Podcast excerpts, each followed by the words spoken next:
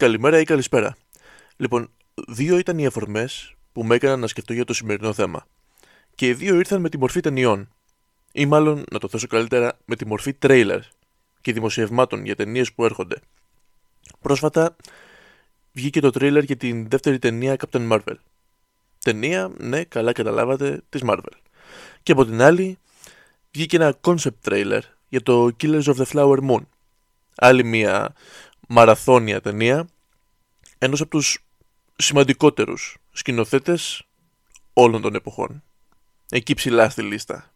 Έτσι, παρέα με τον Κιούμπρικ, τον Σπίλμπεργκ, τον Κασαβέτη, τον Φελίνι, τον Μπέργκμαν, τον Χίτσκοκ, τον Κόπολα και πάει λέγοντας. Μιλάω για τον τεράστιο Μάρτιν Σκορσέζε. Ο κόσμος... Α, και για να τιμήσω τις φαϊτικλαμπικές μου επιρροές, θα συμπληρώσω αυτό στο μήνυμα ενός ακροατή, ότι υπάρχουν τεσσάρων ειδών άνθρωποι και όχι δύο. Τεσσάρων ειδών.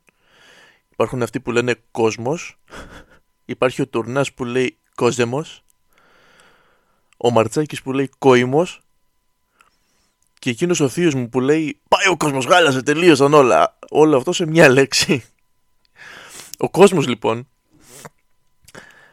τα δέχτηκε με πολύ διαφορετικούς τρόπους. Και λογικό είναι, μιας και κάθε μεριά έχει το δικό της fanbase. Η διαφορά ανάμεσα στα δύο είναι ότι οι φαν της Marvel αρχίζουν να στρέφονται εναντίον της λίγο-λίγο. Ενώ εκείνοι τους Σκορτσέζε είναι εκεί. Για πάντα πιστοί, καρτερικά μετρούν τις μέρες στα δάχτυλα, περιμένοντας κάθε νέα του δουλειά. Ο τρόπος που συνδέονται όμως, Σκορτσέζε και Marvel, είναι πολύ διαφορετικός και μεγαλύτερος από δύο τρέιλερ που έτυχε να βγουν την ίδια περίοδο. Τον Οκτώβριο του 19, σε μια συνέντευξή του, ο Σκορτσέζε ρωτήθηκε αν έχει δει τις ταινίες της Marvel. Και εκείνος, ειλικρινέστατα ο άνθρωπος, απάντησε «Προσπάθησα, αλλά δεν». Ε, «Δεν είναι σινεμά αυτό», είπε. «Το κοντινότερο που μπορώ να σκεφτώ για αυτές είναι θεματικά πάρκα. Δεν είναι αυτό το σινεμά των ανθρώπων που προσπαθούν να μεταφέρουν συναισθηματικές και ψυχολογικές εμπειρίες σε ένα άλλο άτομο. Να πούμε ότι εκείνη την εποχή η Marvel βρισκόταν στο peak της. Ήταν λίγους μήνες μετά την κυκλοφορία του Endgame, το οποίο ήταν η κορύφωση ενός project 10 με 11 χρόνων. 2,8 δις εισέπραξε το Endgame. Κακά τα πήγε λογικά. Με άλλα λόγια το είδαν όλοι. Ή σχεδόν όλοι. Και όλοι ευχαριστήθηκαν την εμπειρία, όλοι ευχαριστήθηκαν τις σεκάνς δράσεις, ειδικά όσοι είχαν παρακολουθήσει όλη την πορεία της Marvel μέχρι εκείνο το σημείο, τότε την είχαν πει στο Σκορτσέζε και τον κατηγόρησαν για συνομπισμό και ότι δεν σέβεται τη δουλειά άλλων δημιουργών. Δεν νομίζω πως αυτός ήταν ο στόχος του. Ο Σκορτσέζε περιέγραψε την εμπειρία του, σαν άλλο ένα μέλος του κοινού. Τώρα, γίνεται αυτός ο τύπος με την ιστορία και τη φιλμογραφία που κουβαλάει να θεωρηθεί άλλο ένα απλό μέρος του κοινού, δεν νομίζω. Γιατί, εντάξει, όσο να είναι, νομίζω, νομίζω ότι κάτι παραπάνω ξέρει από εμάς όσον αφορά το σινεμά και τους κανόνες του. Τα σχόλιά του δεν ήταν επίθεση στη Marvel, πιστεύω. Ούτε στους δημιουργούς των ταινιών της. Ήταν η γνώμη ενός ανθρώπου με συγκεκριμένο γούστο για ένα είδος ταινιών πολύ μακριά από αυτό. Και έτσι πρέπει να λάβουμε υπόψη μας αυτή τη γνώμη. Προς Θεού δηλαδή, μην το πάρετε σαν δόγμα επειδή το είπε ο Σκορτσέζε. Δηλαδή έχει και αυτό στα δίκια του, αλλά ας μην μηδενίζουμε τα πάντα.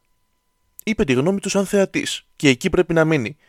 Μη συνεχίσετε αυτό που κάνετε κάποιοι που κράζετε τις super hero movies για να το παίξετε ψαγμένοι και να πουλήσετε μούρη σε κανένα κουλτουριέρικο μωρό. Ηρεμήστε. Άλλωστε, θυμηθείτε. Δεν έχετε να αποδείξετε τίποτα και σε κανέναν. Το γούστο σας είναι αυτό που είναι. Αν οι super hero movies δεν σας αρέσουν ειλικρινά, τότε OK. Okay αλλά αν το βρήκατε σαν τρόπο για να πάρετε βλέμματα πάνω σας, κάπου έχει γίνει λάθος. Δεν υπάρχει λόγος να στον πάρετε ένα ζάντρα γιατί έτσι. Γιατί κάπως έτσι χάνεις ευκαιρίες να δεις κάποια διαμάντια, ας πούμε. Για φαντάσου να σνομπάρεις τις super hero movies, ας πούμε, που μιλάμε τώρα, σαν σύνολο, και να έχει στερήσει από τον εαυτό σου την ευκαιρία να δει το Dark Knight. Για παράδειγμα. Που είναι ταινιάρα. Που μπορεί ο καθένας να τη χαρεί και κατά τη γνώμη μου θα έπρεπε να ήταν τουλάχιστον υποψήφια για το Oscar καλύτερης ταινίας τότε. Περίμενε κανείς από μια super hero movie να είναι τόσο πολύπλοκη σεναριακά, αλλά όχι σε βαθμό που να χάνεται ο θεατής; Περίμενε κανείς να δημιουργήσει ένα φανταστικό character arc για τον πρωταγωνιστή. Το οποίο character arc έρχεται λόγω του villain που δεν έχουμε δει καλύτερο. Για ερμηνείε δεν θα μιλήσω καν.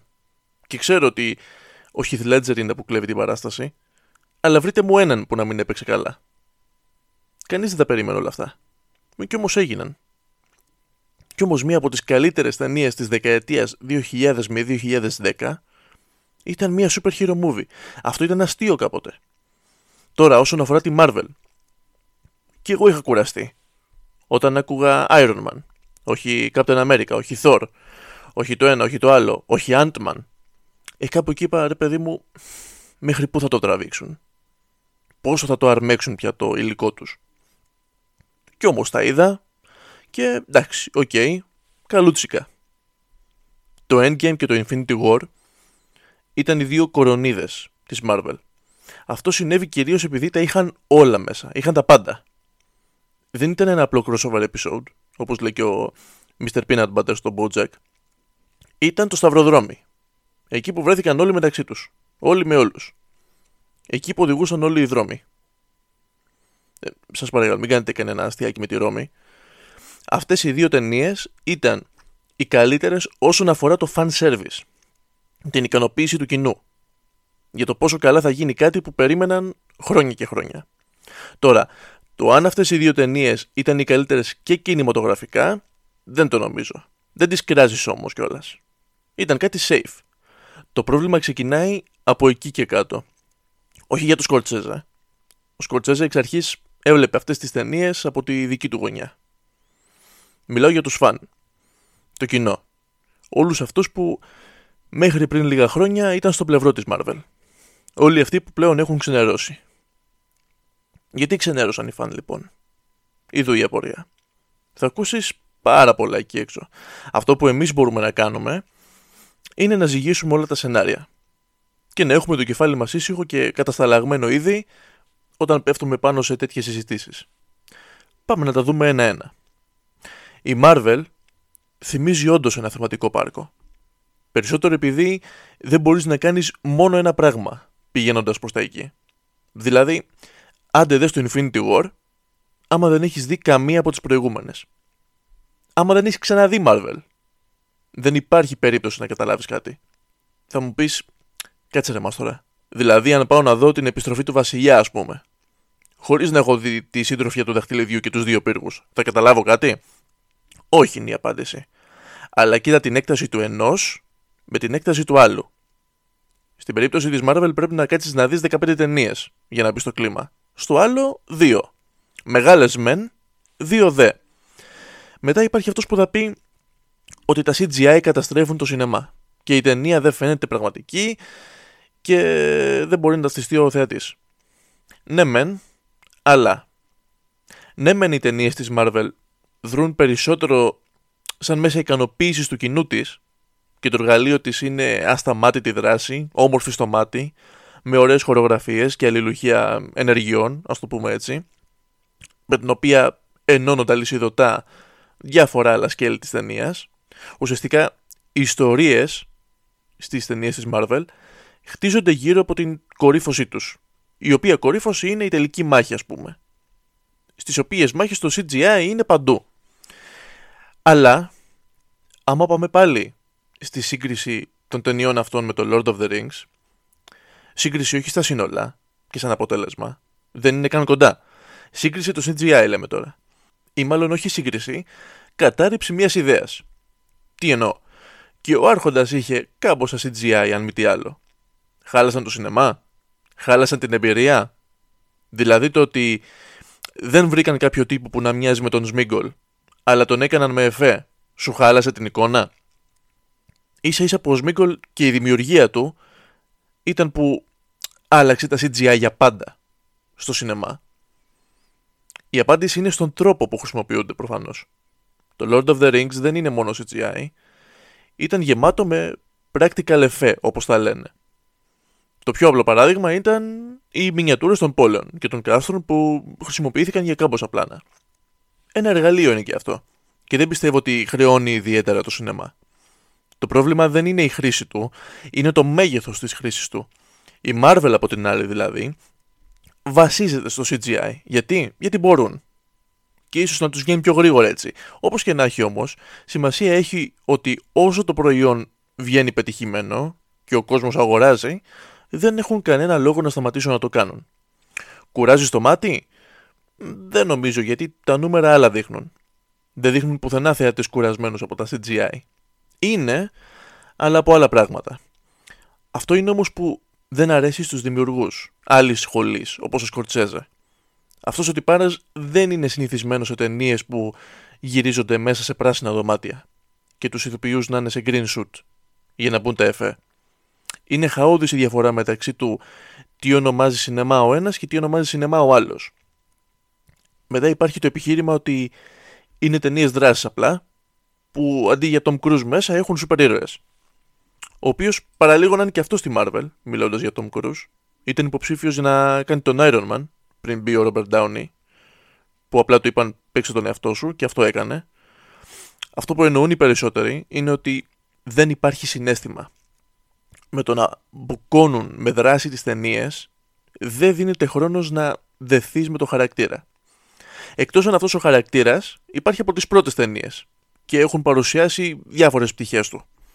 Δηλαδή, δεν ήταν τυχαίο που μας συγκίνησαν περισσότερο, έρχεται spoiler, οι σκηνές που ο Iron Man πεθαίνει ας πούμε, ή όταν βλέπουμε το που κατέληξε ο Captain America, ακόμα και στη σκηνή που ο Spider-Man γίνεται σκόνη ή ό,τι ήταν αυτό και εξαφανίζεται, στην οποία σκηνή ο Tom Holland παίζει τέλεια, πάλι με τον Iron Man συγκινούμαστε. Με το πώς συνδέεται αυτός που μένει ζωντανός με το παιδί που έφυγε. Με τη δική του ιστορία κλαίμε με το ότι δεν κατάφερε να σώσει τον προστατευόμενό του. Από ένα σημείο και μετά αυτό χάθηκε. Ήρθαν απλά κάποιοι και πήραν τις θέσεις τους, χωρίς να τους ξέρουμε. Μετά Captain Αμέρικα έγινε ο Φάλκον. Από πού και ως πού.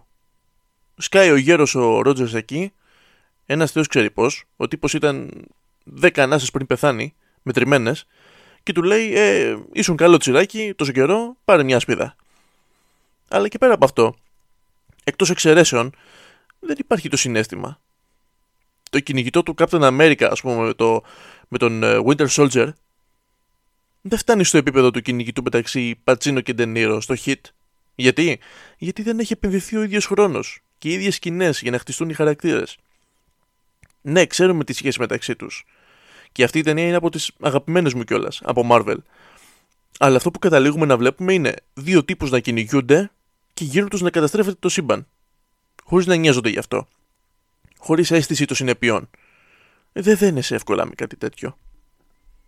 Σαν προέκταση αυτού, οι φαν σχολιάζουν αυτό που σχολιάζουν όλοι. Για όλα. Ότι το Hollywood πουσάρει μια ατζέντα κτλ. κτλ. Ότι οι αντρικοί χαρακτήρες πλέον δίνονται σε γυναίκες ή σε άτομα άλλης φυλής και πλέον πρέπει να ε, δεχθεί το girl power να, και τους άνδρες να τους κάνουν άχρηστους. Παιδιά τα είπαμε αυτά ναι μεν αλλά πάνε. Ναι μεν συμβαίνουν όλα αυτά, ναι OK. Okay. Και ναι σε αυτή την περίπτωση μπαίνει και το προηγούμενο επιχείρημα ότι δεν μπορούμε να συνδεθούμε με το ζόρι με ένα χαρακτήρα. Αλλά αυτό είναι το στοιχείο που τις κάνει κακές. Όχι κακές, μέτριες ας πούμε. Καταλαβαίνω το πώς μπορούν να επηρεάσουν ένα fanbase και τη διάθεση του fanbase, τέτοιες αλλαγές, αλλά μπορούμε να χρεώσουμε όλη την ξενέρα σε αυτό. Αυτό ευθύνεται δηλαδή για όλα τα προβλήματα της Marvel. Μήπως φταίει το ότι έχουμε δει και καλύτερα; Όταν έχεις δει ταινίες που σε έχουν ικανοποιήσει πολύ περισσότερο και το επίπεδο πέσει λίγο μετά, η σύγκριση, ακόμα και η μη συνειδητή, νομίζω πως είναι αναπόφευκτη. Έχουμε δει Infinity War και Endgame και το πολύ καλό τελευταίο Spider-Man. Ωραία. Είναι επόμενο ότι όταν οι επόμενες ταινίες δεν είναι στο ίδιο επίπεδο, να χαλιόμαστε λίγο. Και για όλα τα άλλα, η απάντηση έρχεται εμέσως. Η Marvel φαίνεται σαν να βρίσκεται πάνω σε μια ολική αλλαγή ταυτότητας. Το πρόσωπό της μέχρι σήμερα ήταν ο Robert Downey. Τώρα φαίνεται σαν να θέλουν να κάνουν τον Tom Holland τον νέο πρόσωπο της Marvel. Έξυπνο από τη μία, είναι νέος, έχουν πολλά να πάρουν από αυτόν. Από την άλλη νιώθω σαν να έχουν παγιδευτεί μέσα σε αυτό το νέος. Ίσως να θέλουν να ανταποκριθούν περισσότερο στα νέα παιδιά και τον έβαλαν. Ίσως να νιώθουν ότι επειδή το κοινό που ξεκίνησε να τους παρακολουθεί με το πρώτο Iron Man τότε, τώρα είναι 10 χρόνια κυριότερο. Να μην έχει πια την ίδια όρεξη για τις νέες ταινίες και να πρέπει να κάνει μια ανανέωση των φαν. Μπορεί να θέλει να γίνει ο θείος που κάθεται με τους νεολαίους που λέει και ο Ζουχανέλης. Και λέει, α, γιατί μιλάνε οι νεολαίοι για κοινωνική επανάσταση. Και καλά, να είχαμε να λέγαμε. Ωραία, κοινωνική επανάσταση λοιπόν. Θα κάνουμε τις γυναίκες να φαίνονται τέρμα δυνατές. Όχι, δεν θα δώσουμε έμφαση στο να είναι καλογραμμένοι οι ρόλοι. Απλά θα τις κάνουμε δυνατές. Γιατί αυτό λένε οι νέοι. Empowering women και κάτι τέτοια λένε. Και οι μέχρι τώρα fans απαντάνε σε αυτό λέγοντας «Ωραία, καλώς να γίνει, αλλά μην προσπαθείς να θίξεις κοινωνικοπολιτικά θέματα μέσα από κομικά φανταχτερά super hero movies, γιατί καταλήγεις παροδία». Αυτό λένε οι παλιότεροι. Όχι εγώ. Εμένα δεν με απασχολεί τόσο. Όμοια αντιμετώπιση από τους φαν, όχι για τους ίδιους λόγους όμως, είχαν οι ταινίες του Zack Snyder για το DC Universe. Όταν ήρθαν αυτές να διαδεχτούν την τριλογία του Νόλαν οι οποίες όσο έβγαιναν είχαν φάει το κρέξιμο το αιώνα. Και τώρα μόνο που ο Σνάιντερ έφυγε από τις παραγωγές. Τώρα μόνο θυμήθηκαν οι φαν να πούν Εκτιμάμε το όραμά σου και όσα προσπάθησες να φτιάξεις. Πλέον η DC το γυρνάει αλλού. Βγήκε το νέο Batman με τον νέο Batman, Robert Pattinson, το οποίο μου άρεσε πάρα πολύ προσωπικά. Μου άρεσε τόσο που την είδα δύο φορές back to back. Να πω. Αυτή η στροφή στο λίγο πιο detective Batman μου άρεσε πολύ. Αν και δεν αποδείχθηκε και ο καλύτερος, αφού τα περισσότερα τα έβρισκε αφού γίνονταν, τουλάχιστον βρήκε αυτό που έπρεπε τη σωστή στιγμή, ίσα ίσα για να σώσει τον εαυτό του. Παρ' όλα αυτά, είχε Πολ Ντέινο, ο οποίος δεν θυμάμαι να μας έχει δώσει κακή ερμηνεία στις πιο σοβαρές του ταινίες, ηθοποιάρα, ποιοτικότατος, και σε κάποια χρόνια θα θεωρείται στην κορυφή των ηθοποιών πάνω στους οποίους μπορείς να βασίσεις μια ολόκληρη ταινία Βλέπω εγώ εκείνη Phoenix με τον Τζόκερ για παράδειγμα. Είχε Άντι Σέρκη, σαν Alfred, που δεν με χάλασε καθόλου. Μου άρεσε πάρα πολύ. Και κάπου εδώ να πούμε ότι δεν θυμάμαι να έχουμε δει ποτέ κακό Alfred. Alfred που να μας έχει απογοητεύσει. Είτε ήταν ο Michael Caine, ή το Jeremy Irons, ή το Michael Gaff από τα παλιότερα. Όλοι ήταν εκεί που έπρεπε. Είχε Jeffrey Wright, καλός σαν James Gordon, είχε Zoe Kravitz σε ενδιαφέρουσα παρουσία σαν Catwoman, είχε τον Colin Farrell που ήταν ένα μη μόνος του, ένα μη με πόδια ήταν, αλλά εμένα μου άρεσε πολύ και θα βγει και σε σειρά πάνω του λένε. Είχε John Torturo να κάνει τον Falcone, σπουδαίος ηθοποιός. Δείτε τον, ε, δείτε τον Barton Fink, τον αδερφόν Cohen, τη σειρά Severance και τη μήνυ σειρά In the Night of, για να πάρετε μια γεύση. Αν και σίγουρα θα τον έχετε δει και κάπου αλλού. Και τέλος είχε Ρόμπερτ Πάτινσον, στον οποίο εγώ πρώτος, πρώτος από όλους, του οφείλω μια συγγνώμη. Συγγνώμη Ρόμπερτ, συγγνώμη Ρόμπερτ, δεν θα το ξανακάνω που λέει και ο Ραπτόπουλος. Ξέρω ότι δεν έφταιγες εσύ. Τώρα, τώρα το ξέρω. Σε έκραζα τότε με το Twilight, Ρόμπερτ. Αλλά δεν έφταιγες εσύ. Έφταιγε το concept. Δεν ήσουν εσύ κακός. Οι ταινίες ήταν και σε πήρε μπάλα. Είσαι σπουδαίος ηθοποιός, Ρόμπερτ. Σε ό,τι σε έχω δει τα τελευταία χρόνια ήσουν πολύ καλός. Και περιμένω τις επόμενες δουλειές σου. Εντάξει. Τι έπαιξες στο Lighthouse, ρε εσύ; Μπράβο, μπράβο. Τέλος, για να πάμε στο θέμα, το πιο πρόσφατα δοσμένο επιχείρημα, το οποίο ακούω περισσότερο από τα άλλα, είναι ότι η Marvel μας αντιμετωπίζει πλέον σαν να είμαστε πελάτες σε φασφουντάδικο. Το οποίο απλά το προτιμάμε λόγω ονόματος. Είναι σαν να είδε την απήχηση των ταινιών της και να μας είπε «Α, ώστε σας αρέσει η Marvel, ώστε σας αρέσουν οι ταινίες μας, ε, ώστε θα πάτε στο σινεμά για να δείτε οτιδήποτε βγάλουμε.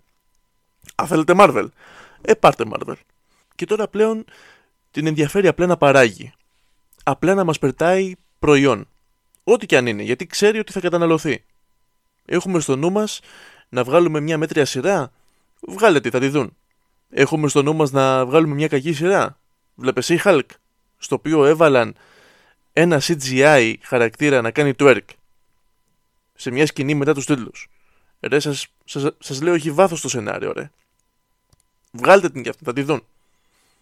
Έχουμε σκοπό να βγάλουμε 30 σειρές με όσους πρωταγωνιστές απέμειναν; Βγάλτε τις. Και βγάλτε τις γρήγορα. Να τους κρατήσουμε θυσμένου. Όλο αυτό, όλη αυτή η συνεχόμενη και γρήγορη παραγωγή, λογικό δεν είναι να μειώσει την ποιότητα. Ό,τι ισχύει για τις super hero movies ισχύει και για, τα, για τις super hero σειρές. Μπορείς συνομπάροντας τα Flash, τα Arrow, τα Shield και τα Falcon και τα Winter Soldier και τα λοιπά και πάει λέγοντας, να χάσεις τα πολύ καλά Daredevil ας πούμε. Wanda και Vision. Και φυσικά το The Boys. Το οποίο δεν είναι ούτε Marvel ούτε DC, αλλά παραμένει η super hero σειρά και είναι από τα καλύτερα πράγματα που έχω δει τα τελευταία χρόνια. Το οποίο περιλαμβάνει και εμένα το πώς θα καταλήξω σε μερικά χρόνια από σήμερα. Θα καταλήξω ακριβώς σαν τον Butcher. Και δεν μιλάω ούτε για εμφάνιση ούτε για ικανότητες. Μιλάω για τα νεύρα. Θα έχω τα νεύρα του Butcher, το ξέρω. Μία δήλωση που δεν μας βοηθάει καθόλου με τους ε, προβληματισμούς μας, όμως τη δεχόμαστε για το βάρος της, ήρθε από εκεί που δεν το περιμέναμε. Ίσως ο καλύτερος ηθοποιός όλων των εποχών, ο σπουδαιότερος, και ναι καλά καταλάβετε μιλάω για τον Νίκολα Cage, όταν τον ρώτησαν για τις φήμες που τον θέλουν να συμμετέχει σε μια νέα ταινία της Marvel, αυτός απάντησε με τη μεγαλειώδη ατάκα «Δεν μου χρειάζεται να είμαι στη Marvel. Είμαι ο Nick Cage». Ε, ναι. Ναι, ναι, τεράστια. Είσαι ο Νίκ Κέιτ, ο σπουδαιότερος όλων. Ο οποίος στην επόμενη ταινία θα κάνει το Δράκουλα παρεμπιπτόντως, έτσι. Αυτό ακριβώς, τίποτα άλλο. Και αν δεν σας δω, καλό απόγευμα, καλό βράδυ και καλή νύχτα.